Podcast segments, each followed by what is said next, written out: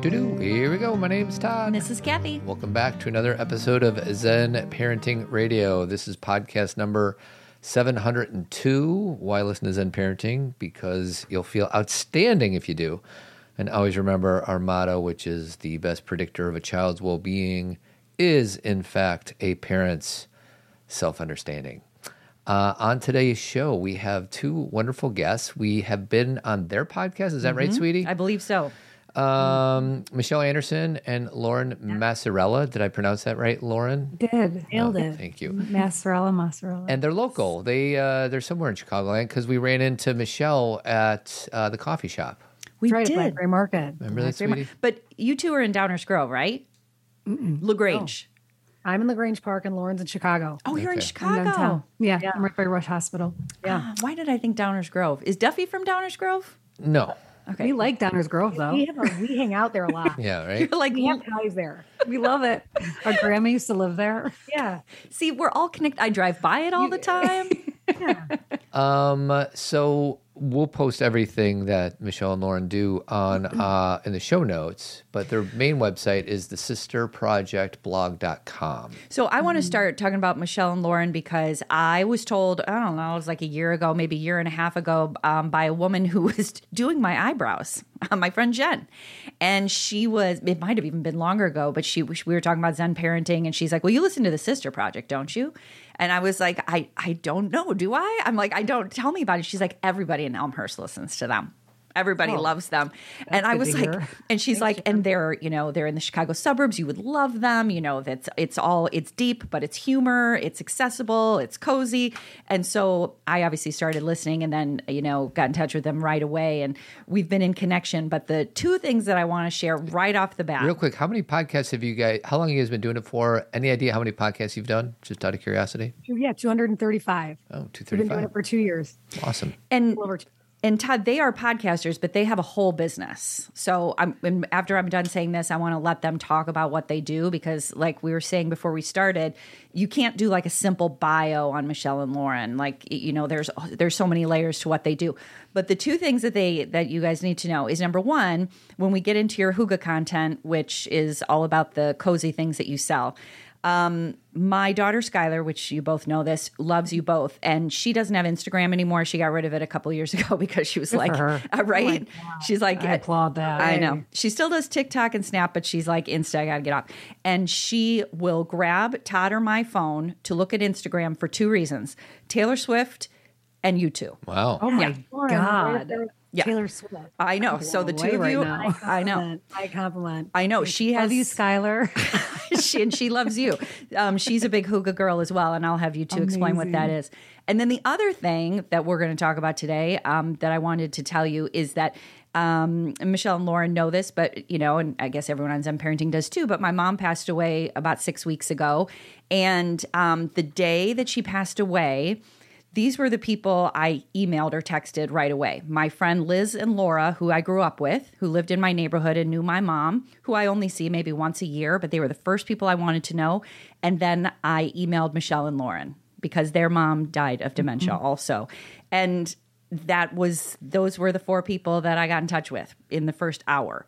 So um, you know, it just tells you what an impact their work has had on. I just know they understand, um, and that's you know that's the coziest thing around, ladies. Do you know what I mean? When you Gosh. right? Yeah. When you put it that way, grief can be cozy Yes. and loss when you know the outlets and the people who maybe can understand where you're coming from. Yes. Um, I've never really thought about that in that way, the way you just put it, but you are absolutely right. During loss, you do need that kind of support and it can come in that cozy kind of way. Yes, I needed like a warm blanket of people who weren't going to who, and I think you know, I, I I think I got Michelle's email back first, but you know, right away you like swore and you're like f this, and you just knew exactly Yeah. what I needed to hear. Like I don't need a bunch of you know the things we say to each other, which are very meant kind. to be. It's right. She's in a better place. yeah, none of that.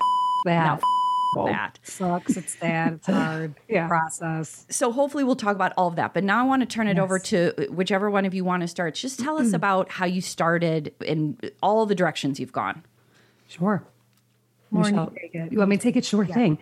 Well, this was Michelle's um, brainchild. She came up with this idea to work together and to create something we didn't know what um, years ago. And we settled on the Sister Project on a lifestyle blog because it was about that time when there were like a lot of blogs out there. I mean, there are millions.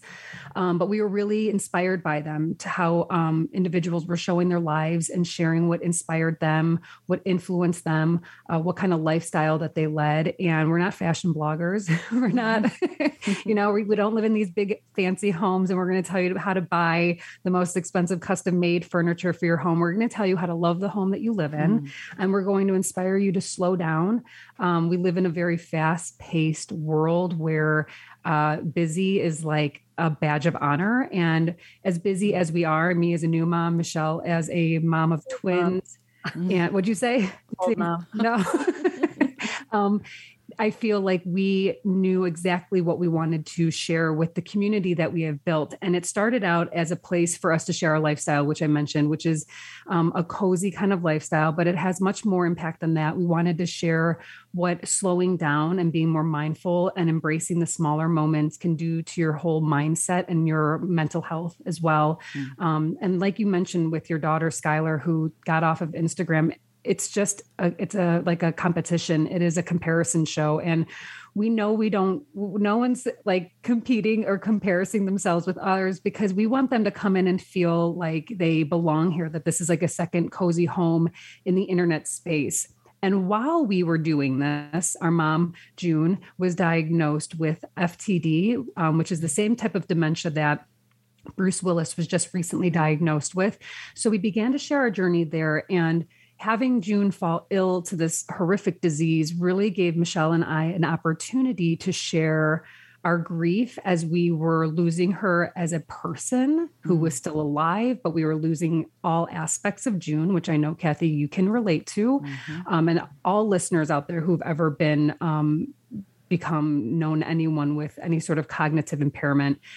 And while we were able to do that, um, we built a really lovely community of people who not only had individuals who um, had fallen ill with dementia or Alzheimer's, but just loss in general a mom, a sister, um, uh, anybody who you can imagine. So we created this space of cozy, but also a place where if you're feeling like because you've lost someone, you can also come over here too. And then over the years, we decided to share everything. So we shared shared our, I shared personal um, d- details of my infertility struggle, um, IVF and endometriosis, which I'm really passionate about sharing because I was kind of blown off by doctors for a very long time. And then um, over time, Michelle and I, oh, actually during the pandemic, Michelle and I would talk like all of us. We would find someone to talk to because we were so bored at home, and we were having these really fun conversations and and also sad ones and also just real ones, sister Lauren, conversations. Lauren and I have amazing conversations. That's that's how the podcast started. We were And like, that's- yeah. not having these conversations in a mic that we can stream somewhere because everybody needs to hear these conversations. Yeah. And it was a kind of conversation where it's like, well, what sisters do? We share everything. We joke, just not boyfriends, but we do share every or share- underwear. We share maybe shared underwear a couple of times. so gross, but it's true. That's what sisters do. But we would share like, what are you watching? what are you reading? What are you listening to? And then we would share like the struggles that we're going through. And then we would share like, okay, so we're struggling a little bit. What are you doing to keep yourself like at an even balanced homeostasis? And that is when Cozy Conversations with the Sister Project was born because we wanted to be like that sister from a different mister for our listeners. And it's gotten really popular and we're really grateful for our listeners and anyone who swings by for a visit and for a cozy chat that we're having. We have a blast, even when times are tough and we're talking about the serious stuff. So, in a nutshell, that's what we do. Oh, and we have a cozy candle line called Cozy AF, and they stink so freaking good. Um, they are soy and coconut wax, uh, crackling wooden candle or wick rather, and we are seasonal. So, just like the seasons, we that's where our scents are inspired by, and we have a new summer scent coming out um, April May. So we're really, really, really excited about it. But I'm going to go back to the candle really quick, and then I want to hear from Michelle too. Um, so, you know, going back to Skylar, um, the candle is a big part of our lives. So it's the their I call it the cozy AF candle. Is that what it's called? Okay. Yep. So you know, keeping my I'm not swearing, Todd, No, but, but use your imagination. yeah, right. Okay, so here we go. Stands for and fun. Yeah, it's so and fun. Cozy and fun. That's what I tell. And the thing, so these are the things for everybody who loves candles. Here's the here are the things that you know we love. And if Skylar was here, she'd be like, "Yeah, these are the things I love, Mom." And I'm like, "I know, but now I love them because of you." Number one, the wick is what do you guys? What do you call that wick? It's a wooden wick. A wooden wick so it mm-hmm. crackles everybody when you light it. So it has a sound so you get the feeling. Again these women are cozy like and i i'm gonna, i hope michelle will talk about hygge and what that means because this is like all part of the stuff. And then the smell is like your room will smell good but you are not overpowered because that's where i struggle with candles i get i get migraines i have smell sensitivities i smell everything as all of my children and my husband will tell you it's a problem but your candles do not give me headaches Well, that's wonderful news. Well, No, one, one quick thing, sweetie. Um, you said it crackles when you light it. It crackles. It sustains the Oh, I'm sorry. So Yes. and it's weird because I'm not a candle guy at all. Uh, but when those suckers are on, I always like put my ear to it. And I think it's also important to note we have no business relationship with sister. No. Like we just like them. So they're, we're not getting something if you guys buy a candle. So I just, if I were on the other end of this podcast, I'd be like, all right, Todd and Cathy are promoting these two sisters and they're going to cut, get a cut of it. That's not true. We just no happen we purchase the candles with our money Yeah. and there it's This worth is it true. Thank It's- you it's for your worth it. support. we just happen to love who they are and what they do. yes ah, So, so Feelings mutual. so michelle talk you talk about you know first of all you can go a million different directions but will you explain what hygge means and how it's spelled and and why Yeah. you use that Sure. Um, Hygge is a Danish term, and it means the the art of cozy living or uh, cozy contentment. And basically, what Hygge is, and it's uh, well, it's a. pardon me, guys. I have like brain fog right now. i know michelle was sick yesterday everybody and she still showed up today so i'm very impressed with her stamina Oh my god. Thanks, guys. Um, but it's all about creating the moment, you know. Uh, and for us, like for example, the candle, you know, like when people think of hygge or cozy, um, they, you know, you immediately think about like comfy socks and cozy blankets and all these things. Yeah, those things are all great and they add to this experience, to this moment. But that's really not what it is. It's about this feeling that you get. It's about creating this this experience. Oh, I thought Lauren, I thought you were getting ready to. it's about creating this experience. And so for us, the candles was just like an arm, an extension of what we do because we were ra- raised in a home. We often joke that we were raised by candlelight. Like there were mm. no lights on in our house. We ate dinner in the dark. My mom burned candles 24 hours a day. The pumpkin scent would go on the counter when like September 1 hit. And that's how it was like we all knew, okay, fall is here. Let's celebrate. And that's the other thing. Um, that we Lauren and I really like to inspire is leaning into the four seasons and um you know because we live in the Midwest and I mean I I I wish that all Midwesterners love living in the Midwest and loved the winter but the fact is is there are some folks out there that just absolutely dread it and hate it and like it's become sort of a mission of ours to help people flip the script on that whole aspect because the fact is you can't change it okay?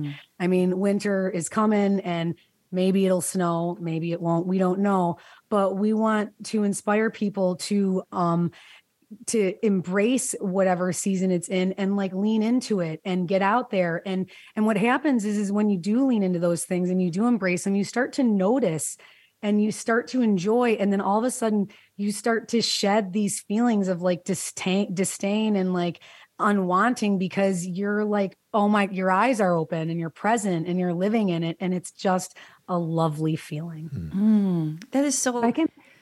I was just going to piggyback off that if that's okay, because we talk about the four seasons a lot. And as we were discussing earlier, we also want people to like lean into the seasons of life. And mm. there are so many, and especially being women, there are a lot of physical and, you know, biological changes. So for us, it's important for us to share the uh, ups and downs of life because if you can kind of look at them from an outside perspective and then lean into this kind of cozy lifestyle, this Hygge lifestyle, which we did borrow from the Danes. That is a very Danish, it's a Danish lifestyle in term.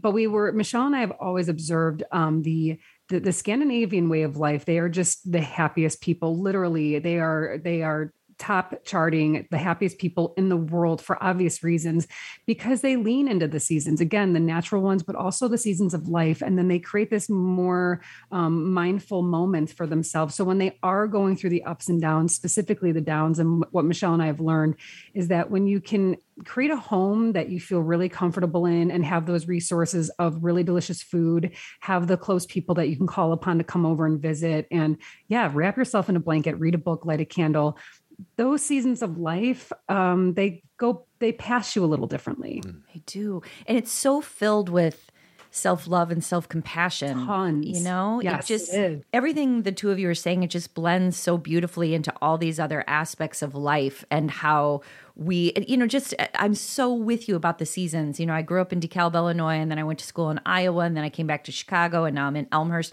I love the four seasons. Like, I love sun too, and I love to travel to warm places, all good.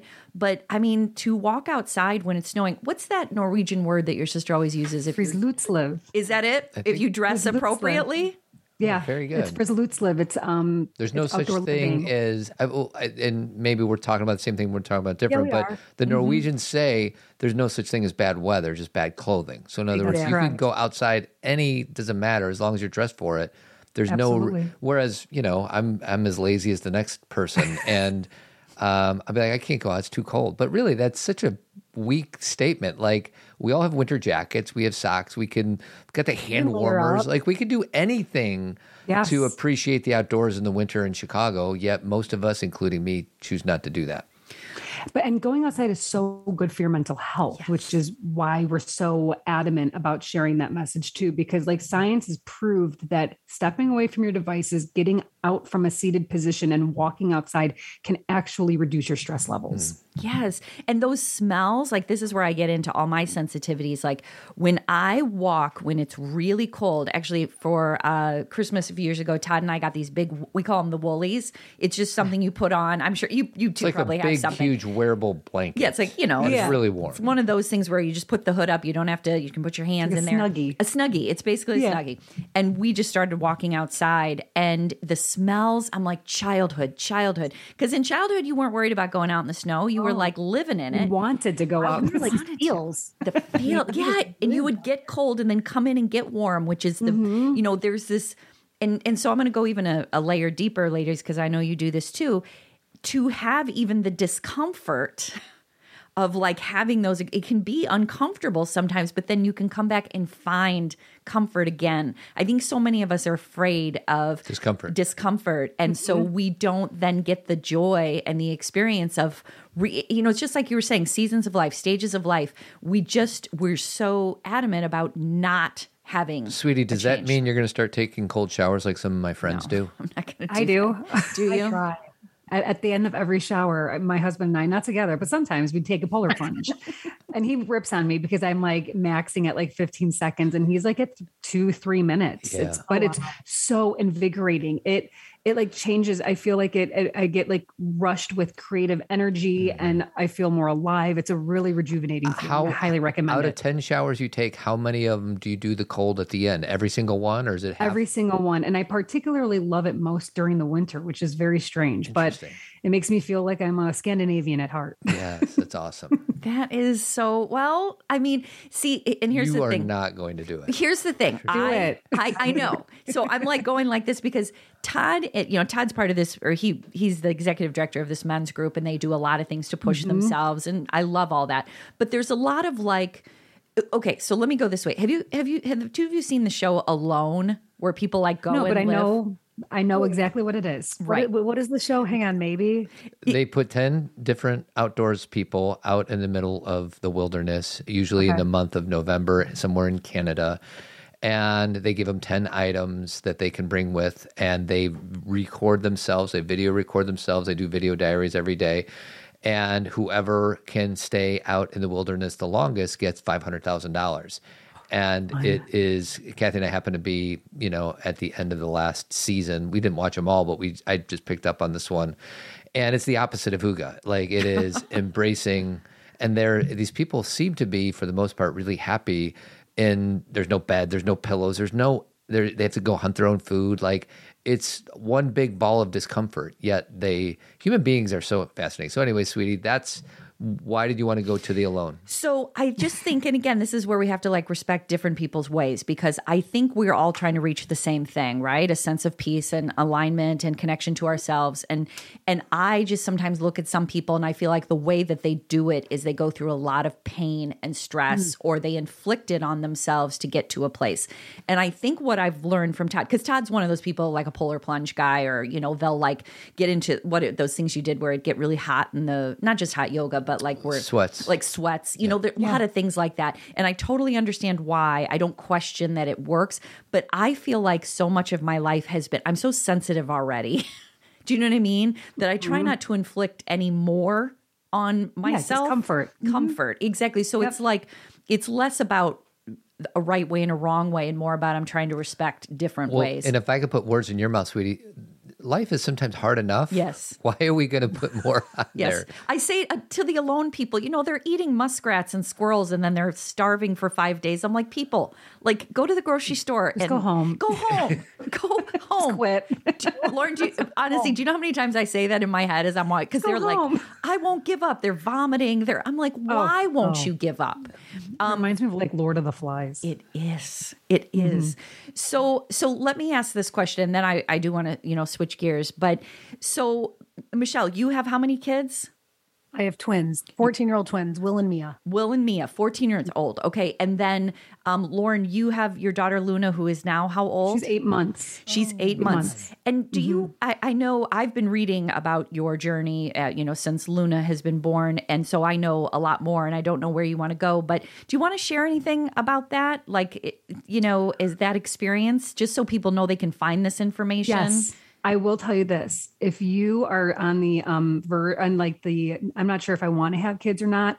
Make sure you know it is utter bananas having a child. oh my mm-hmm. God. I have my, I've never, I was not prepared for the magnificent, beautiful, um, I was going to say one word, but I'm going to not swear. Um, the thank you. It's insanity. It is, but it's beautiful insanity, and she brings a lot of joy into my life. Um, I, it's immeasurable, but holy moly! Like I sometimes I'm 40 years old, and I'm thinking like, oh my god, I could have packed up on, to go on an airplane ride just not 10 months ago.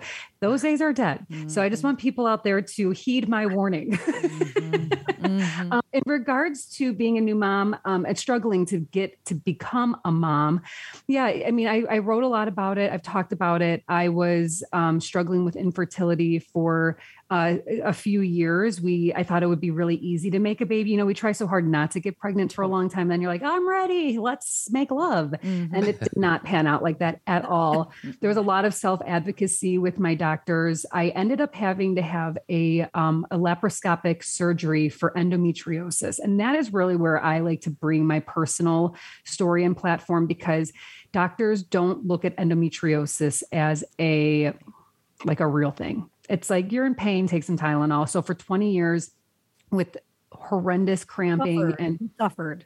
Oh, I suffered tremendously. And I know a lot of women do out there. And I, I just, my message just is always if you have a young woman in your life telling you that you, that she is experiencing bad cramps, we can't write her off and just say, like, that's normal, go put on a heating pad because it's so not normal. And what's going to happen is later in her life, if she does want to have children, it can, it can, be a very problematic mm. situation for her. So you have to find a, a, the doctor that will actually listen to her and explore um, ways to see if she needs to be treated for endometriosis, endometriosis or PCOS. I mean, there's a lot out there, and yeah. But we finally we we got a little test tube baby, and we're loving every minute of it, even when it's insane. Even at four o'clock this morning, when I'm like shuffling like an apparition down my hallway, she's screaming. I'm like, here I come. So, and that's something my life now. It is, and the four of us can bond in these ways because I, you know, going. I my oldest now is 20 or no 19, 20 next month, 20 this month. Todd. Wow, oh, my jeez, jeez, Anyway, crazy. I know. So right now she's 19. I'm going to hold on to it for a few weeks. Yep. 19, 18, and 14 are my kids. 15 uh, and 15. Oh my god, 15. Um, okay, sorry. I know. I feel like I've been blessed with twins because I'm so bad with birthdays. I'm I like, know. yes, I only need to remember one. and and the names too. I'll be like Skylar, Jaycee, Cameron, oh. like, and they're like, Mom, You forget. Michelle calls me Mia, her daughter, like every other second. I know. It's just, and that's the thing is, it's it's not even when I'm fried. It's just sometimes I'm like all the people I love. I just wish I had one word to describe them all. Hey, Um, you. hey, this one. Um, but I really do. I relate to everything you're saying. Is that when I start, when I had a baby, uh, tw- you know, 20 years ago, I started writing about what an identity crisis I had, and I was kind of. Um, miserable and blessed at the same time. I was like so in love and so like could feel my insides changing. It's like you can feel all your neural pathways changing. You're like, I'm becoming this person that I'm very excited about. And you're also, I was grieving the loss of my career, the loss of my like freedom, the amount of mm-hmm. arguments Todd and I had about freedom. You know, mm-hmm. I was just angry with him because he was just and this is 20 years ago he was doing we didn't have language like emotional labor and invisible labor yet you know? Mm-hmm. And i was just so angry. So i really writing really helped me work through that. And and both of you are writers yes That's correct. I yes think she's a good writer. I always I, I try to write. That's what I She say. is a very good writer. But yes, we both write um, for our blog as well as for the Hillgrove Avenue magazine. We have a column. and so do you and i want to go to both of you like lauren do you write I, I know you the two of you write about everything but do you find that you are writing mostly about motherhood now and about your journey or do you get just as much joy writing about what's going on outside I prefer to write more personal pieces Yeah. that gives me a little bit more life. And I think Michelle kind of it feels. Uh, Michelle, do you feel the same way, or do you well, want to write about like? I have Yeah. to be inspired. Like if I'm not feeling it, I don't want to write it, and I'm not going to write about it, or Mm-hmm. it'd be a real pain in the a to get through it. So whatever is inspiring at the moment. It's very cathartic, and I'm sure Cathy, that's why you were doing that back then because you're like, holy crap, where? Who am I? What am I? I need to write all about it. yes you guys i like am listening to you guys talk i i think that when i went when i had my twins i think that i honestly went through a non-feeling journey like i went through it and i was just like sort of this vessel i i worked until seven days before i delivered my mm. twins and then they came and there was the c-section and and and and it was harder than it was insane it was truly insane and i don't think i realized until later like maybe 10 years later how Wow. insane it actually was and how there I there was not as much there wasn't any support really from you know post birth or anything like that. I just looking back I'm like I can't believe that I went home after that and just became a mother. Mm-hmm. Are you guys both married to men? Is that what's going on? yes. How did your husbands do? Uh, I know I did. I gave myself maybe a C minus when my kids showed up. Like, Wait, do you mean like in the hospital? just Todd, in or, like, general, like you know, I'm like I went back to work two days later and I was fine and nothing changed and I could still go get drunk with my friends and I could still travel for work and Cathy's whole world flipped upside down and I see some of these Yeah. men now in 2023 and they're so loving and so nurturing. There's a part of me is like, God, I wish I could do that over again because I would have done it so differently. So I guess we'll start with you, Michelle. How did your husband do? Uh, because that was how many years ago? 14? 14. You know, I think he had no choice to be hands on because there were two. Hmm. Yeah, You know, we had the twins. So he was really in, involved. But I also remember remembering him going to work and like working later than he normally would. And I was like, hey, dude, um i and i'm not one to beg my husband to come home pretty independent pretty good to go you know? And i was like i need i need i need you here now. Like so i they think that there was a little bit of avoidance you know? But um for the most part he kind of had no he, he, he ryan's he's pretty hands-on. Yeah. Lauren, same question to you. Um, Anthony and I, when we decided to start doing this, um, Hey, everybody. Are you looking for a way to entertain your kids in the car or maybe just a way to wind them down before bed? Then you've got to try Pinna. Pinna is an audio streaming service just for kids that includes tons of podcasts, audiobooks, and more for ages 3 to 12. But really, it's for everybody because Todd, you and I were using it in the car ourselves. We did. Here is an example of the trivia that we did. So, sweetie, you ready for a trivia question? I am ready. True or false? The smallest bones in your body are in your ear. True, true. I think. I'm almost positive. That's true. Nice they are job, called sweetie. the hammer, anvil, and stirrup bones and are about the size of an eyelash. Isn't anvil the big weight that went on the wild coyote? Yeah. It's weird. It fell on people's heads. So apparently, anvil has multiple meanings, which I didn't know. Pinna provides a reliable routine you can stick with and something you can engage with daily or weekly. Plus, Pinna is a game changer for daily car trips to and from school or for weekend getaways. Uh, one of my favorite parts, it's ad free and there it's screen free entertainment. It's a routine the kids can look forward to, and we look forward to, and it makes car rides more enjoyable for everybody. Pinna is offering our listeners one year of Pinna for 50% off. Just head to pinna.fm slash promo to sign up and use code ZPR at checkout. That's P I N N A dot FM slash promo. So it's only 35 bucks for the whole year with our discount. So you can't go wrong. Pinna, awesome audio for kids. And now on with the show. I, when we decided to start doing this, um, it was agreed that this was a very um, going to be a team thing. This wasn't going to be like I'm taking the brunt of everything and I'm, I'm a sole mother, you know, I'm like doing this myself. So he's very, very hands on. He's obsessed. He might like her more than he likes me, but it's really, really cute. Um, and we are, we worked really hard to be a, um, a team when it comes to all things, but especially this. I wouldn't have had a baby, honestly, if I didn't think the partner was going to be a 50 50 with me. Yeah.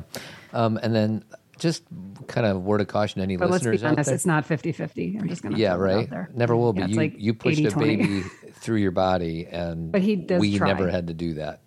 Um, I just find myself, and it's funny. I have a bunch of friends, and we like do stuff like go clean the garage as if we're helping people by But cleaning that's a huge help, man. I, I Sweetie, would why is love cleaning if the you came over garage- to my house right now. Sweetie, what do you think about when I went and cleaned the garage? So what I will say is these again layered. I don't have uh, because Lauren's right. Depending on if it needs to be cleaned up. Talk about seasons, right? You know, in the summer you got crap everywhere, and then in the winter you need that thing cleaned out. You know, so I totally get that. Relatively, what I think Todd would do is very similar to what Michelle was saying, where he'd be like, "It's Saturday morning. I'm going to go clean the garage for four hours, and he'd wear earphones, and I would Yeah. be like with three children." And I'm like, okay, Saturday feels like Tuesday. Like there's no this weekend, but he's like, right, every it all blends, and and I think that we had to have discussions about I want to clean the garage then, right? I like that. Yeah. Kind of a great idea. Yeah. Well, and for me, it was just an easy escape. I pretended I was actually doing something that was helpful. Cathy didn't really care if the garage was clean or messy, but I'm like, well, I cleaned the garage today, so you know, check that off the list. So, anyways, It's like in that in the feeling that I wanted is um the the feeling that you lose when you become a parent is of completing something, right? Because it's constantly ongoing. I mean, I used to be a therapist in a hospital, and while that was going on and on and on, I could at the end of the day write a report, lock my office door, and be like, "I'm done until tomorrow. I did a good job. I went to the meetings."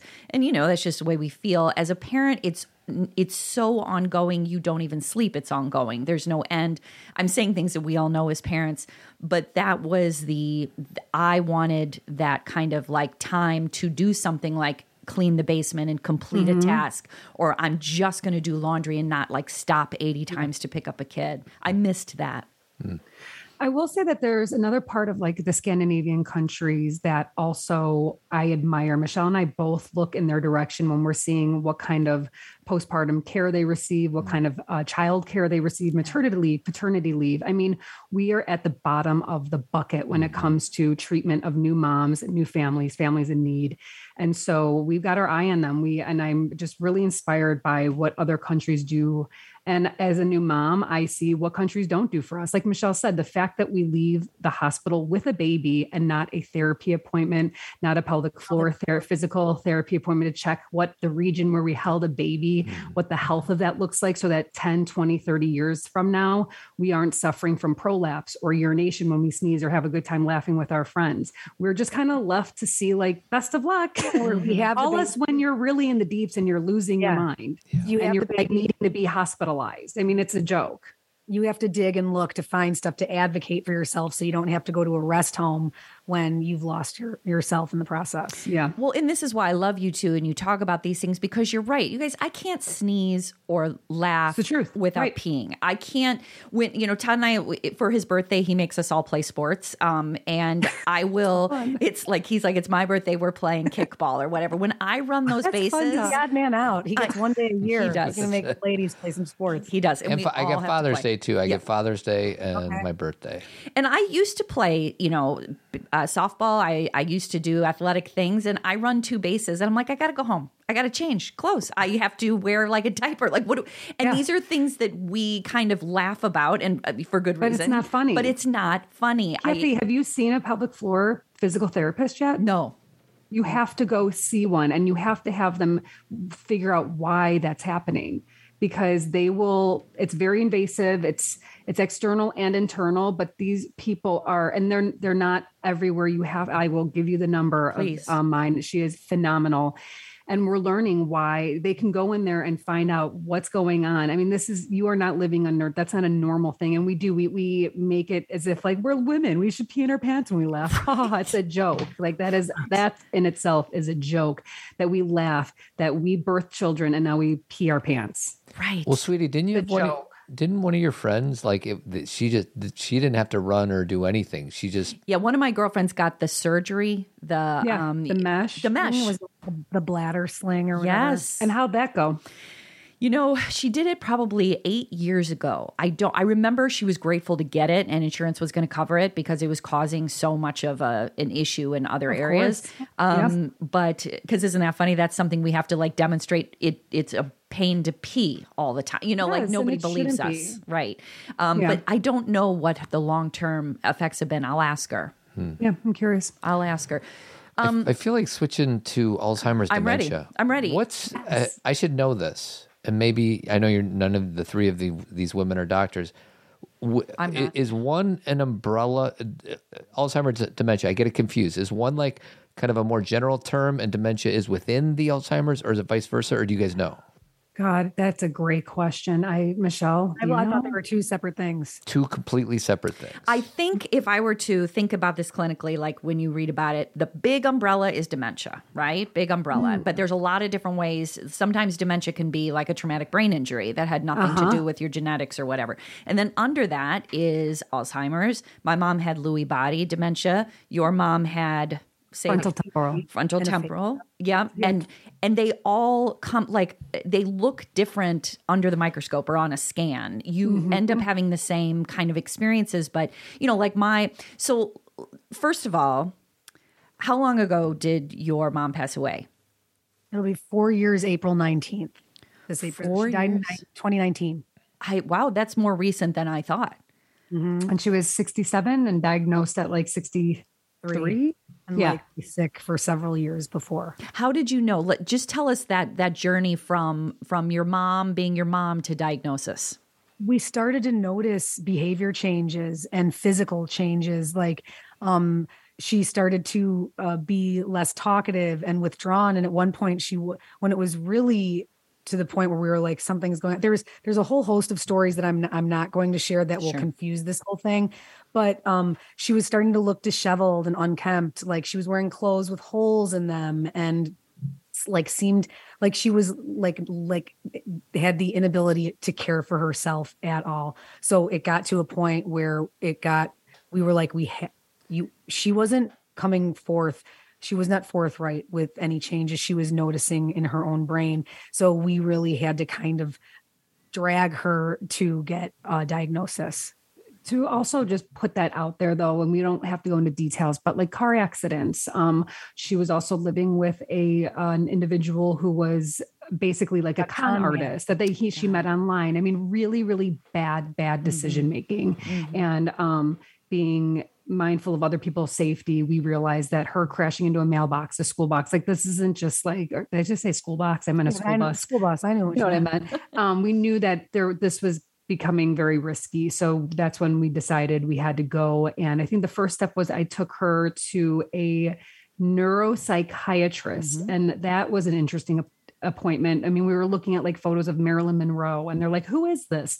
And then they were asking her to do math problems. I'm like, oh boy, that's not gonna no, there's no one in our family that can do math. So we're all screwed if that's how we are diagnosed with dementia. I'm, another oh, I'm sorry. Mark that. I don't want to timestamp on that one. Um, but I feel like we just knew to take action. So that's really where it all started. Yeah. And so, so one thing that is just a piece that, you know, you just explained it, Lauren, but that people don't understand is this shift this this also happened with my dad. My dad uh, got sick very early and he had more physical disability. So i had i think i told you guys this but i had the two extremes. I had a father who had cardiovascular disease and he had had a stroke and a heart attack and he couldn't speak uh, very well. And so we took care of him for a very long time like 17 years but he was completely mm, wow. yeah he was like cognitively all there but physically wow. deteriorating. Like als able to live independently exactly. no he, he did in- for a period of time like sometimes okay. when i give that big 17 years years. It wasn't like every day. Yeah, your dad's biggest cognitive problem was aphasia. So yeah. he couldn't get it out, but he was 100% there. Whereas Cathy's mom's, her her brain yeah. just kind of left. Sort of vacant. Exactly. And so when he died, similar to the experience you had, where my sister and I started to notice right when he was getting close to death that my mom got a little goofy. And we were like chalking that up to grief, mm right? Because grief, we all know we're a little goofy with grief, like we're weird, mm-hmm. you know, all over the place. So my, you know, she just, my mom was a school teacher. She was pretty stoic. She was pretty reserved. She was one of those like kindness always people. And then all of a sudden she would start to make like kind of crass comments or not necessarily crass, but just like goofy. Like, yeah, mm-hmm. totally understand. You know, and so my yes. sister and I at first were like, well, it's grief. And then a year or two went by and she went to the neurologist and she had dementia. But I, one of the things that that shift in the parent kid role, um, oh. I remember sitting with her the first time as she did that neurological test, and it's quite um, upsetting. Oh, it's yeah. hard, it's traumatizing. It's it de- is. It's, it's, devastating. It's devastating. I mean, it's heartbreaking. Mm-hmm. It's heartbreaking. Mm-hmm. Like, do when you remember? From, when we came home from that day, I mean, this is so sad, but I drove the the time Lauren's telling you about, I drove my mom home. I think she wet herself in yes. my car on the way back. Yes. So I was just choking on my sadness mm-hmm. in the car. Mm-hmm. I was, she was still living at home without care at that point. There was such guilt about we had to move fast and we're finally we were very close to getting an answer at that point. But i came home after that day. I like looked at ryan and i just plopped myself down and slept for mm. oh yeah. just sad sad. So sad. And they know. I remember because we I, I, don't know it sounds like you guys had four or five years of this because you have to go back to the neurologist every six months or every year and they do that test again. So you watch the deterioration just with the test like draw this clock. What you know like you said who is this? What is this? And you and it's so procedural and i know these doctors are doing the best they can but my mom would look at me and be like why are they making me do this? Mm-hmm. because she felt they are st- you know even with dementia they're different and they sometimes don't know you and there's all these things but they still have this like emotional like this is embarrassing yeah, mm-hmm. yeah i remember when i had been I was worried about her like hygiene. And I, I, think I brought it up to Michelle and me and Michelle brought it up to her. My mom got really mad at me. She was embarrassed. Mm-hmm. She was mm-hmm. like, you don't think I shower? And I was heartbroken mm-hmm. because it wasn't, you know, we weren't, of course, not picking fun. We were worried and we were mm-hmm. curious. And she was embarrassed by it. Um, but Michelle, you brought up a good point, and I wanted to um, just mention about the guilt. The yeah. guilt of dementia is so um, heavy, and I think that so many of us that have a loved one that goes through this, but one of the first things we start doing is think all the things that we did wrong, or said wrong, or didn't treat them right, or didn't treat them the way they were supposed to be treated because we were so. You just don't know. Like before the diagnosis, I had to get um, really deep with my therapist to get over the guilt. I won't like three years ago, I would not be able to talk about this without crying and going into a really sad, dark place. So I'm at a much better place here. But um, I suffered tremendously in regards to how I felt because mothers and daughters have unique relationships. They can kind of go back and forth, they can Mhm. poke, they can argue. And then I realized that I was arguing with a sick woman or I was saying things to her that I would have said to her when we were just kind of like going back and forth. But now I'm like, oh my God, I actually came across as a horrible human being, a bad daughter. And I feel that, that with that aspect of the disease, you have to really forgive yourself because you don't know. And if you do know, you have to still forgive yourself because it's hard. It's really, really hard. The similarities I see between raising an eight month old baby and a 67 year old woman diagnosed with dementia are Well, mind blowing. She was our big baby. She was our big baby. We Mhm. spoon feeding, diapers, showers. I mean, my mom, the greatest gift that I got from my mom besides life was understanding compassion, a bigger sense of compassion that I ever thought I'd ever have, and maternal uh, maternal instincts. She helped me become the mother that I am today. Mm. That's so beautiful. And that's that the truth. That and that is it is the the cycle. I, I i mean i've i have so many different directions i want to go because i am also you know before we started michelle and lauren both asked me how i was doing and what i i said I, I told them i'm integrating i'm trying to put all these pieces together and that's one of them lauren is there's a you feel like for example i can sit here so i would my mom actually ended up in a memory care at one at, at some point which she didn't love being in. That was a whole another guilt thing right? You know like she didn't want to be there and she would say you need to get me a car again and you need mm-hmm. you know there's the uh, it, it, in it's dementia. We we look at it as irrational but she doesn't know. She wants her car and wants all these things. And i would you know my my sister lived closer but i'd be there one or two days a week and my sister was there one or two days a week and everyone just traded off. And we sh- you know i would like feel overwhelmed and so uncomfortable driving there and you feel bad that you feel bad going to see your parent and then on the then way you- home i would feel good like that was a good thing i feel connected to my it. mom i loved her i did it but that mm. was think about how long we all did that mm-hmm. do you know what i mm-hmm. mean Well, and you you would come home feeling a sense of relief, probably thinking, I don't have to go back for another couple few days. days. Right. You like check that off of your calendar. So then you feel bad about that. Like I should want to see my mom, and it's depressing to go see somebody that's struggling through this. It's the bottom line. Oh, it's so depressing. And then also like the caregiving aspect, like that is like the single most exhausting, taxing, emotionally hard thing I've ever experienced next to r- taking care of new infant twins. Um, I mean, there were times when I was just utterly exhausted. And I mean, I've told the story on the podcast in a hundred ways to Sunday, but I mean, I would drive places and not even know how I got from point A to point B. Once I parked, I drove my husband's car to yoga, forgot that I drove his car, came out of yoga looking for my Honda, couldn't find it, standing right in front of his car, Mhm. called the police, Mhm. called it in stolen. And then while the officer was there, was like, oh my God, that's my husband's car.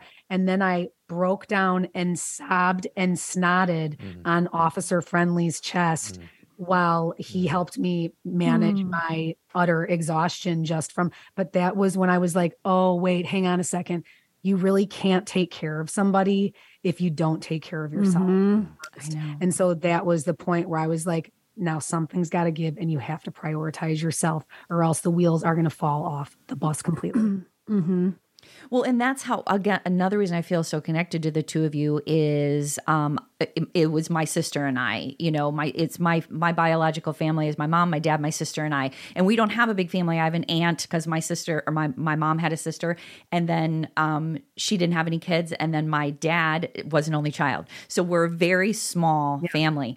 And so my sister and I, you know, we've been caretaking my parents for a long time and I what would I have done without her? Do you know, hmm. like, what would we have? And, and not only that, but this is how I relate to the two of you. We agreed. Like, we had, you know, challenges along the way, but she had skills in certain areas. I had skills in certain oh. areas. When she was gone, I'm like, I'm on it. When I was gone, she's like, I'm on it. We didn't, it, we, this was a family and we were the family, you know, and obviously Todd and my sister's husband were there too, but it's, it's our mom It's your parent, it's your right mom. it's my mom or my dad when it was my dad you know and so it's like they're the two of you i mean a big part of your work and obviously this experience with your mom was relying on each other oh yeah. Yeah, but there's others too. There we have other siblings as well, and a brother and a father. I mean, there was a big our family's small like yours, Cathy, but it's it's i mean we, there were other people that were involved that after a while and it was hard it was hard for everyone to kind of reckon with the diagnosis reckon with some past trauma that you may have had with your mom, who she was, and you can't quite get past that with her being who she is. So you got to work on that yourself. Mm-hmm. You're not going to Mm-hmm. like get in cahoots with her and like sort it out as mother daughter. You got to really figure that one out on your own. But once we all kind of decided, like, this is a team, bless you, this is a team, it's time we've got to rally, it really came together. And it wasn't easy getting there. Yeah. Um, because there are different opinions. It's and we're women and we all have, and there's a brother, but we joke that he's like Rob Kardashian because I don't know if you know anything about I that, do. Rob. You don't see do. a lot. Four girls. He was like. I'm out of here. so but i mean yeah it takes whoever you can to be involved with the care of that loved one it's it makes a huge difference and we also um, had caregivers so we had um, Zena and Flora were the two that were with us until the end. Um, Zena is Ukrainian and um, Flora is Filipina, and they are incredible human beings. Filipina? We what's that? Filipina? What? I, well, isn't that how you say that? Isn't it? Filipino. Oh, I thought if it's a woman, you say an A at the end. We're using I our think Spanish skills. Yes. I think that's for Italian and Spanish. Oh, well, my bad.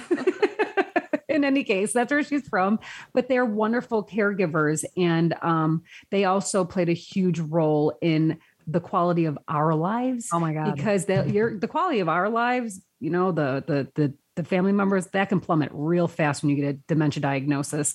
So Michelle's right. You have to go to therapy or do whatever you have to do, yoga, I don't care, but make sure it's a healthy version of self care so that you can um, be there. And I agree with you, Cathy. Like going to your mom's house on those days can be really sad. Like when I would go, I, I had to work on that though, so that I wasn't having like the drive of dread Yeah. every single Sunday because we were rotating Sundays. That's what we were doing. I remember now because we would give the caregivers that day off. So the sisters would be like puzzled in there.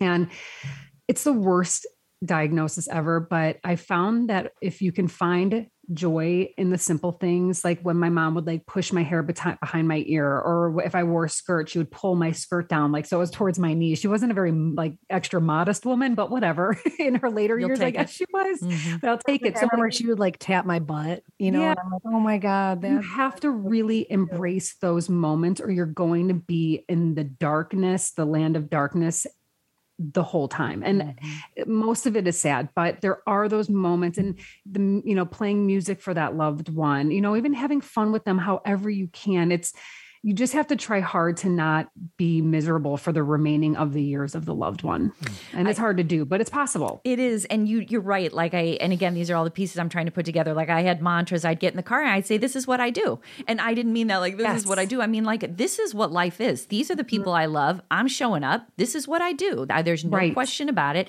And then music was a huge thing for Todd and I. We would drive around. She wouldn't talk or anything. We just play her favorite music. Yeah.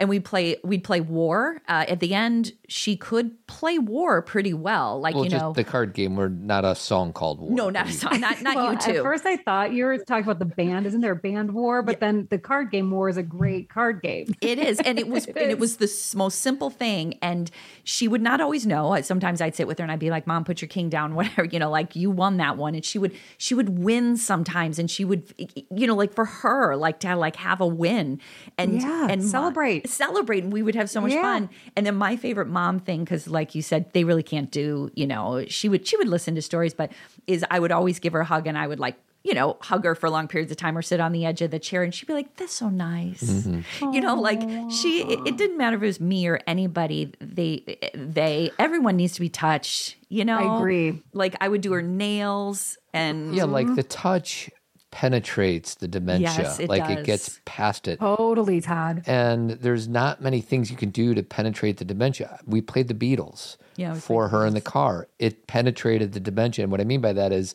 she experienced it as if she didn't have it.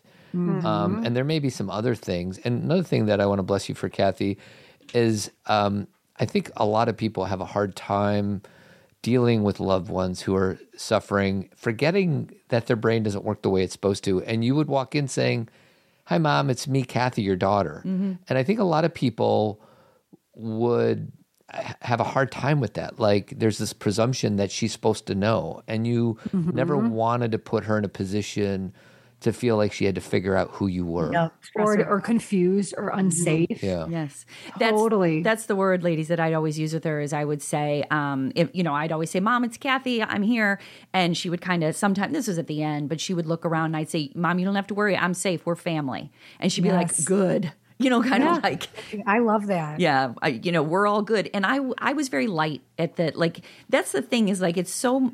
I, I just love you two for having this conversation because it's so hard to understand unless you're in it, and you, it is hard to get there. But then when you walk in, I would become this person where I'd be like, "Hey, mom, what's up?" I'm like, "It's Cathy." What, You know, like Yes. you join them in their You meet them where they you are. meet them where they are. Thank you. Cathy, I love that so much because that's kind of what I mean. We were basically like a circus, like a clown circus Yes. towards the end. I mean, we were like, I mean, I think at one sister was flashing her once in a while. Like, We'd I mean, we were just we we had to do anything to Yeah. get some sort of like like Todd says, penetrate that dementia a little bit. And she would get. a- I mean, at the end there was it was so much vacancy that those were like probably the hardest um, parts of the experience. Um, but there were those moments where you could get past that illness and get that laugh or get that giggle. But I think ultimately, if you can keep, I just wrote an article for Hillgrove Avenue magazine in response to a question on how to care for a loved one. And I did the three C's. Let me see if I can remember them um, comfortable, clean, cared for. And then the S for sit. For that C's apostrophe S is safe. And if mm-hmm. you can do all four of those things to the best of your ability for that individual, then you are doing a great job. Yeah. Okay. That's the best you can do. Safe, clean, comfortable, and cared for. And those are the things my sister and I would would remind each other because sometimes you know you'd be there for 2 hours or 3 hours and you'd leave and you'd be like I feel like I should stay or I feel like I should come back or I feel you're cuz you could be there 24/7, right? Of course. And, and my sister would we didn't have those exactly the way you said them so I appreciate the acronym but we would say she is safe. You know, mm-hmm. she has taken her shower today. She has eaten. She even had some, you know, she even had a little bit of interaction and, you know, we got her out. And it's like you have to be able to put it down and say, this is good Yeah. for today. This is mm-hmm. good for today. You know, Yeah.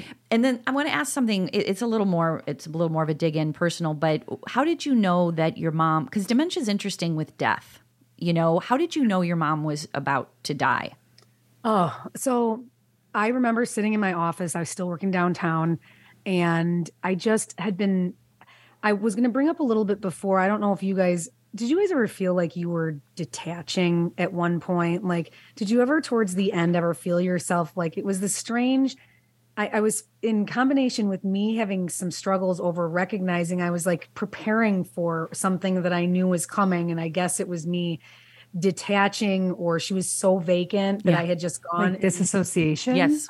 I guess. And but I I call I called the I googled I, I said I googled what does it look like when you're dying Mm-hmm. literally and it like checked all of the boxes and I took her for her last doctor's appointment. She walked. It was so hard getting her in the car. It was the it was such a struggle and and and he answered all of those same questions and kind of went down a list and said this is where you are and it's time for hospice. And then Lauren was it like Well, it was it was very quick. It was like a week, I think, seven days. And I think from like like when I was sitting with her, Cathy, I remember once we got this this death diagnosis and it was time to start preparing for the crossover, if you will. Michelle alerted the family. So then we all started to like kind of prepare ourselves and prepare the situation. The bed that was because she passed away at home. Yeah. Her her death was absolutely beautiful. Um, we had a really lucky, beautiful, fortunate experience. I mean, it was hard, it was horrible, but it was beautiful to be there with her. But I'll never forget, I was sitting with her at the front of this um, part of the house that she would often sit, and I would say, like, watch the world go by while she just sat there. And her eyes got so big. She was so connected to me. And I was like, oh, this is it. Because I've read and I've heard that towards the end, they get really like almost tuned in. What Some can. I mean, mom. not all Mhm. but some can get really tuned in. I mean, she was making eye contact, and I was like, "What is happening?" Um, Michelle's friend Jen brought over. She knew that it was we were getting there, so she brought over on accident, just randomly, avgo soup, which was June's favorite. It's a Greek soup, egg and lemon and rice. And we fed her her last meal, which we didn't know was her last meal, but it started to go downhill from there. And you know, it's like an usher. You have to usher. She ushered us in and we were ushering her out. And we say that like we labored her death because it was like two days of, um, yeah, helping her, preparing her, and telling her it's okay. I mean, my uncle was there. I remember Uncle Ben was like, "We got them, June. Like it's okay. You can go." I mean, there were people all over the room, mm-hmm. you know, mm-hmm. giving their like, "You you got this," and like really pumping her up because it mm-hmm. takes a mm-hmm. lot of effort to, to die sometimes. Yeah, especially if you don't want to let go. And I'll yeah. never forget her best friend Lee was there, and Lee was like, "You girls." Mom's not going to die with you guys here. Go get manicures. And we were like, oh, I mean, we were at, we were desperate for her to, you know, make her next move.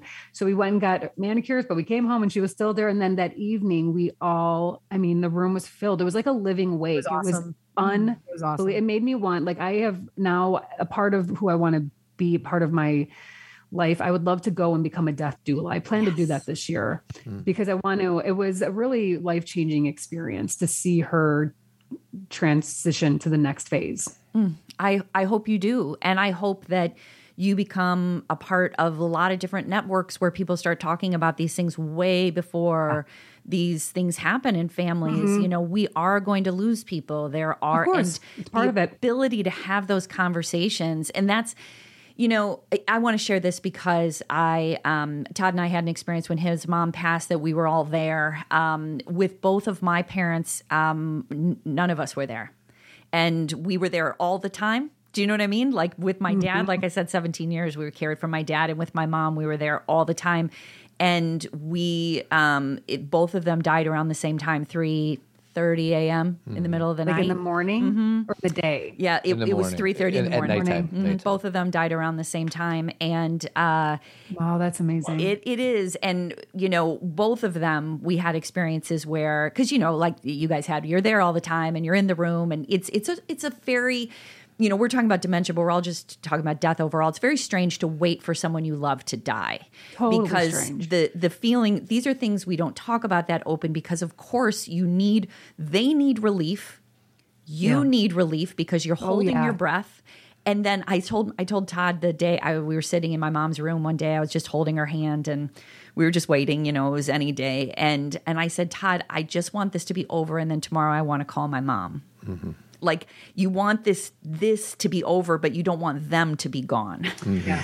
Yeah and with dementia as we know they are gone for so much, so longer, much longer, than they're actually mm-hmm. gone gone. Yes. yeah i know. Death is oddly beautiful. I know it's so painful and it could be so traumatic but you know like you said cathy none of us are escaping it. No, no. yeah i get um so uh, we've had who my stepdad, my mom, and your my mom, parents. your dad. So we've we've been you know um, we've had front row to four of them, and wow. um, it's weirdly I don't know how this will land, but I'm getting a little bit better at it. Like mm-hmm. first time, I'm like what, like what.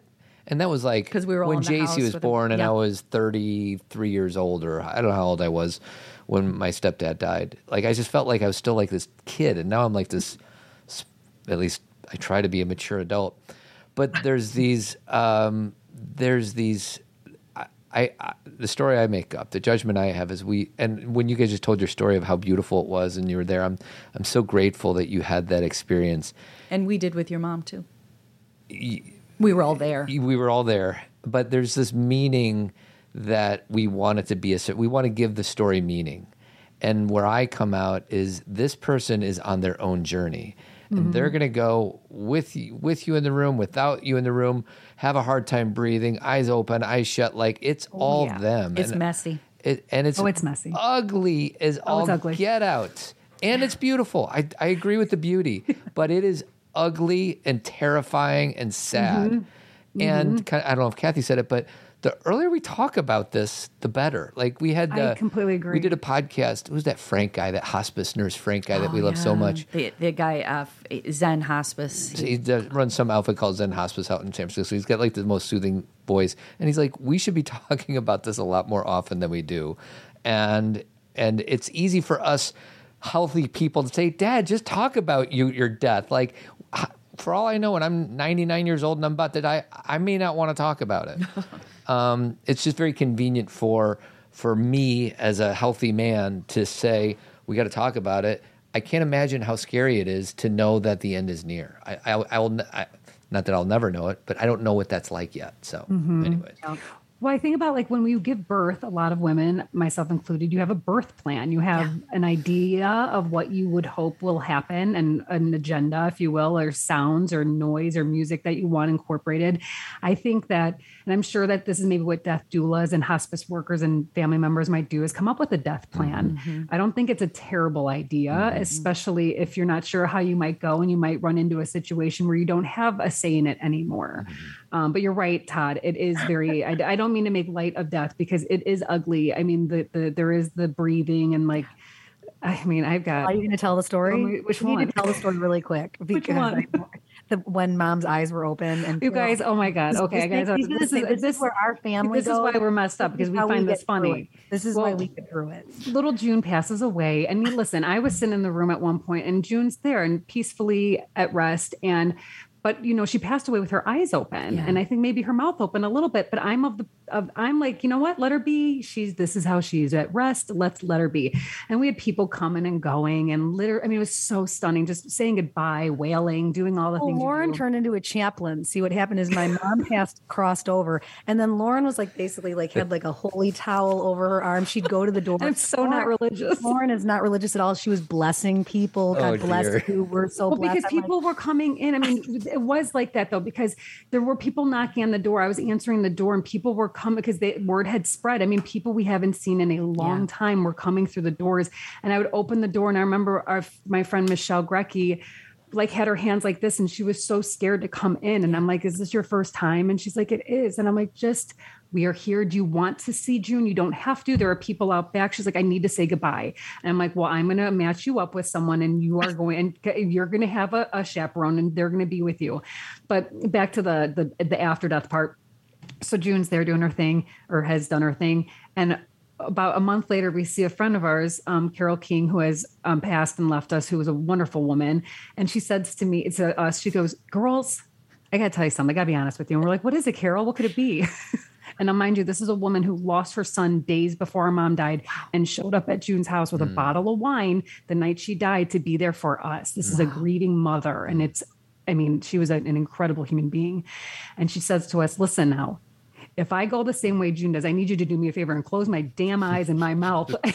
People are coming and going. And I was like, okay, I'm going to put that in my own oh, death, dear, yeah. my death plan. Right. Please close eyes and mouth. Mm-hmm. There are the things we do for the dying and the things we do for the living you know like there and that is it's just this very like you are living in the in between i've been trying to write something yes, you are you're living in the in between for so long and then now there's such like a I, i'm i'm still trying to like figure all of this out because like what you said before you know, about my mom died, but my mom had been gone a long time and I am now trying to piece all of those pieces of her back together. You know, mm. doing awake is so important because you bring out all the pictures, and I'm, there's my mom when she had brown hair, and there's my mom teaching, and there, you know, I'm like putting her back together. But that mm. takes a lot of time. Like, you know, for you, for the two of you, it's been four years, and I know it's still emotional, and it's still, and there is a, that's kind of, you know, and I know we're coming to the end here, but that I think there I think anybody who's had a journey with an illness has their own story, but dementia is its own animal. Like I really feel you know nothing no no death story is good or bad it's just dementia you lose them in a really different way um, and I, uh-huh. I feel very connected to your experience well, because of that. And um, at the risk of extending the show, because I, I find this discussion really interesting and probably not talked about enough. And one thing, so my mom died, I don't know, seven or eight years ago. She died very quickly surprisingly of cancer, but she we checked her in the hospital on Wednesday. She died on Saturday, and mm-hmm. my mom's like, you know, what, she was still talking Wednesday, Thursday, but then by Friday she wasn't talking anymore, and she's like, nobody, just you, your sister, your brother, and nobody. that's it, nobody mm-hmm. else. And we had a one, we had Frank and my dad showed up, which is a whole nother story because they're divorced. But um, these I understand those stories. These you know. Norwegian women were like, we got to come see your mom. They've known my mom longer than I have. And I was respecting my mom's wishes, which was no, no nobody, one. nobody. And there's a part of me, I, I, think I made the right decision. It wasn't just me, it was my brother and my sister making that decision. And, uh, but I, I guess I one one thing I wish I could have done better is like empathize with their experience mm. because their experience was that mm-hmm. they couldn't say goodbye, and mm-hmm. I feel really sad for them. Mm-hmm. And I think I made the right decision. Mm-hmm. You made, you know what they say, you made the best decision with what you knew at the mm-hmm. time. Mm-hmm. And now you get to experience what you feel that decision is like. I mean, it's, I, listen, like I, death is dirty. It is so hard.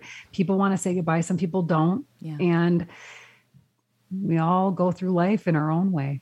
Exactly. And how do you make any, you know, and that's that's kind of what I mean about after someone passes away. So, ladies, this there's something that happened with my dad is he was sick for so long, and then when I um, he died, and then I was doing, you know, doing my work, trying to, you know, going to therapy, doing all the things, but then I got like a really, really bad flu. This is pre-COVID, so I did. Everyone's like, "Did you have COVID?" I'm like, "No, it was a long time ago," but I got so sick. I was sick for a month, and it was all respiratory, you know, because grief lives in our lungs, mm-hmm. and in the Oh, is that midst- where it lives? Yes, I didn't know the lungs. grief lives in the lungs. It's like I didn't a- know that. Yeah, and it, like for example, I always tell this story, but it gives you an idea. Like you know, Christopher Reeve's wife died of lung cancer and never smoked a cigarette the day in her, a day in her life, but you know, Grief. grief, you know, it just lives in there. And so I had this respiratory illness that went on for so long, and I was I couldn't breathe. I was coughing. It was scary. Neurological. It got really wacky. And after it was over, I mean, I wasn't in the midst of it going, "Oh, I'm grieving my dad," but after it was over, I was like, "That was a lot of shit I needed to get out of my body." Mm-hmm. Like that was a that was lots of years of like holding because you got to keep going, man. You, When you they're don't- alive and they're sick, you got to keep showing you up. You keep showing up you know you like you said you you you have your day you go and you may be sad but you keep going. So i'm i'm hoping that in this process with my mom i hope I, i'm not looking for a flu or a sickness to get it out but i know it takes time. And that's something that i would say to everyone you know listening is that the grief it, it, we all know this but i'll say it again grief is not linear grief is not five stages grief is not someone else's timeline. Um it it comes up it sneaks up on you man you you know i will say to someone they'll say how you doing i'm saying i'm pretty I'm pretty okay and then two hours later i'm crying about something i'm like i kind of lied to that person but i was okay two hours ago but i'm not now I'm- Totally. Like, Michelle I'll is the feel- queen. Of, Well, I'll, I'll feel fine. I'll wake up and be fine. I mean, it's been four years, Yeah. but I mean, I drive past this restaurant, the Grapevine in town, where my mom and I used to go to get avgolemono soup with my twins when they were little. And every when I drive past it, I drive past it every day. But this one particular day, just I mean, hmm. choking on my hmm. grief. I hmm. just I was overcome. yes I mean, I, you guys, I could, I don't, don't cry every day over my mom anymore, but I do in these conversations. I mean, I could just open it up and let the floodgates go at any time. Me too. And that's the thing is that that's the other part. It's brain body. There's sometimes your brain is like, I'm cooking, I'm I'm doing great, I'm going, and then your body has an experience. Like you said, it could be sensory, it could be a smell. Like, you know, I you know going back to the you know the end in my mom's room, we and uh, you know, and, and I feel like we'll have to say this for another podcast because we got to let you go. But the mystical experiences too. I don't know if you had some of those. Yeah, we're all nodding here. tell me when you want us to come back on. Right. Let's do that. I started writing them down, but like we, you know, so many, but like at the end, you know, we would be we would just have the music going. Her room was so warm. Talk about Hygge. I loved her Mm. room. I was like, I'm gonna miss my mom and I'm gonna miss this room because it was so warm and beautiful and had all her stuff and and it, and all of a sudden Barbra Streisand would come on, which is my mom's favorite singer. And or what was the thing that happened, Todd? I said a sentence and then it came up on the TV. Oh, it's so weird. It was like we are in something so superior. Like we are Totally. so. I had a day where I was with my mom and I felt so alone. Todd was there, but I was crying and I said, I need everybody, my dad, everyone who has died, her parents, to come in here with me. I can't do this by myself. Like you, like you said, it's an ushering, and I needed people who were not physically. out- yes, Other elements. I to needed help the you. other elements. That's right. I don't care. That's the thing is, I don't care what the words are. Like you, I just needed the outside assistance. ghosts. Come you, on, you need ghosts. Whoopi Goldberg and Patrick I Swayze. did. Well, and one I thing, did. one thing that, one thing that helped you out, sweetie, was, and I didn't. It's so funny how you can be so close to something and not be aware of it.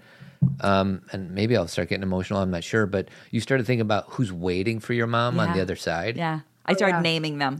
And it was just so beautiful. Yeah, and and Todd's mom was one of those people that was in chaos. She did so well. Like like I had two miscarriages, you know, struggle with some things like that. And her, his mom would be like, "I got you, I got you, I got you." Like she was just like woman in chaos. And so I was like, I just needed his mom mm-hmm. so bad to mm-hmm. help me with my mom because she would have been like, "Jude's." We got this. You can oh. go, you know, but she's gone too, you mm. know. So it's like I need your mom in the room. Mm-hmm. I need, I need my dad. Obviously, mm-hmm. I need people who love her. So, you know, and again, sometimes we we put the word screw it up because people think it's religious or it has to be this or it has to be this. It's just all we don't know. It's a mystery.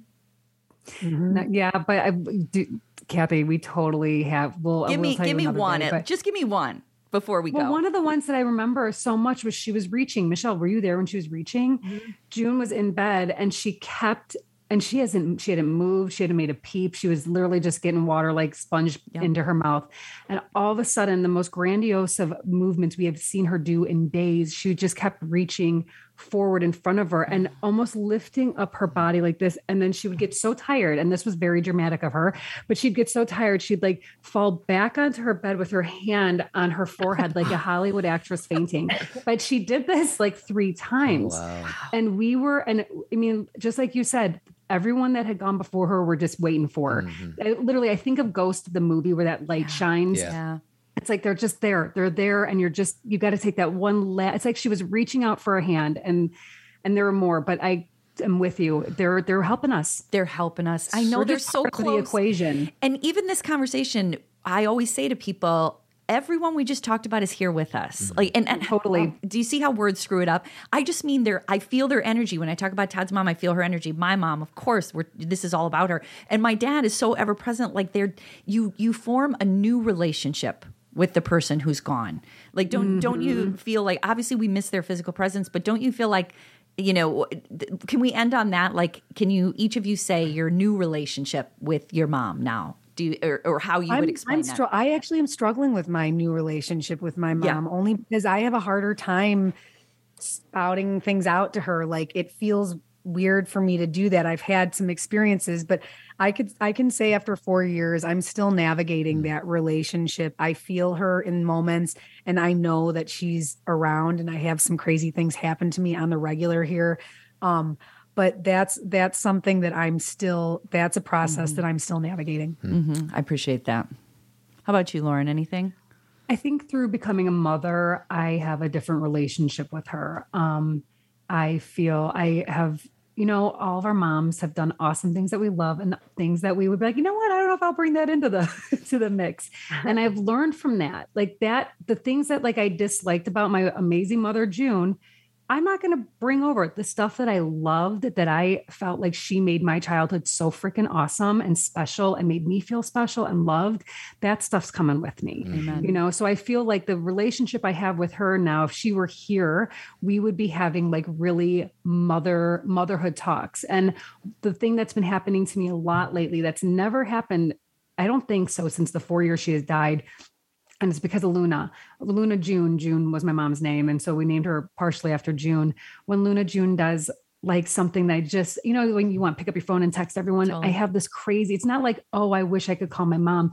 I reach for the phone to to call her. And it's like this, it's almost like a tsunami wave takes me over. It's mm-hmm. like, holy crap, I can't do that, but I want to. And that to me is really special that I even have that want Mm. to share Luna with June. So the the relationship with us has transitioned into my dead mom who I want to share my daughter with and who has taught me lessons that will help me be an awesome mom. Mm, that's Well, so beautiful The good news is when we're dead and buried or or cremated or whatever we're going to do, our kids are going to be able to listen to us on our podcast. Like, Yeah, they- I think All about it four of us. Isn't that cool? like, I would love to hear my mom ha- on a podcast right now, and I can't. So I just got to use my imagination. So Mm-hmm. I don't know if it's a gift or or what, but I 700 episodes yeah, todd yeah get through them. You got my father-in-law, and I'll quit I'll end on my on a little joke on my end. Um, my father-in-law texted the family text this morning saying, "Hey, you guys, I told uh, Candy, my mother-in-law, that I would like to be cremated. Um, I have an appointment for next Wednesday." or she made me an appointment for next Wednesday. just so everybody knows yeah. She's saying that she's going to expedite the she's process. gonna make Gonna move it along. next week. So uh, your website is the sisterprojectblog.com. It'll be in the show notes. Uh, listen to the podcast read what they write get on their newsletter i get their newsletter so i get everything Oh, that's yeah, it's so fun. it's so good Thanks for reading it, Cathy. Oh. We put a, it takes a long ass time to do that. every and sometimes when i get it i, I can't read it right then so i put the flag you know like got- i have to go back to this because sometimes you i do want to take time with it and then so podcast get their newsletter and then the candles mm-hmm. yeah. yeah. anything else ladies what else do you want to share before we go Yeah. Anything we're missing? no, you guys nailed it. I just want to say I I absolutely thank you for having us on. I thoroughly enjoy my conversations with you, whether they're in passing at the local cafe or like I mean here I I'd be fine if this went on for another hour. Me too. Truly, it's like been really nice to get to know you guys and connect with you on this way, and for Cathy, for Lauren and I to be on a very short list of folks that you reached out to um after Yeah. your past, like truly means truly truly means the world, and um we're here for you. Yeah, and thanks for talking about death and dying because I mean, we I, dementia gets a lot of attention, and we need to keep that momentum going. But death and dying and grief and loss, I like Todd, you've said a couple times, it just does need to be talked about earlier and more often. Yeah. I agree. Well, and I think you meet certain people at a certain time for a reason. And I, you know, I look at, you know, being introduced to you because I was getting my eyebrows waxed, um, and that that turned into where now I follow all your stuff. And my daughter has been so inspired by you, and I have your podcast, and then my mom has. To, I mean, do you know what I mean? Like, there's I some get it. There's something that just goes through the world. That's just the universe, Cathy, is. saying, "Hey, It you is. guys." hey, I'm here. And that we all live close together, not Downers Yep. Grove. You guys live in Chicago and La Grange Park, but we do get to see you. So we love you dearly. Um, love you guys. We will, you know, stay in touch and we will do this again. We're too close to not keep these conversations Absolutely. yeah, going. let's do that. Thank you for having us, you guys. Thank you. Uh, we'll catch everybody on the next episode of Zen Parenting Radio. See you guys next week. Adios. Thanks for listening, everyone. If you have appreciated or enjoyed a decade of Zen Parenting Radio podcasts, please tell a friend or leave a five star review. We are grateful for your support. If you want more Zen parenting, consider joining Team Zen Circle, our very own app that includes our virtual community, exclusive content, and support from us. You could also purchase Cathy's award winning book, Zen Parenting Caring for Ourselves and Our Children in an Unpredictable World, or subscribe to Zen Parenting Moment. You can find these opportunities and more at zenparentingradio.com slash resources. And if you want to connect through social networking, you can follow us on Instagram, Facebook, and Twitter. Keep trucking, and we'll talk to you again next week.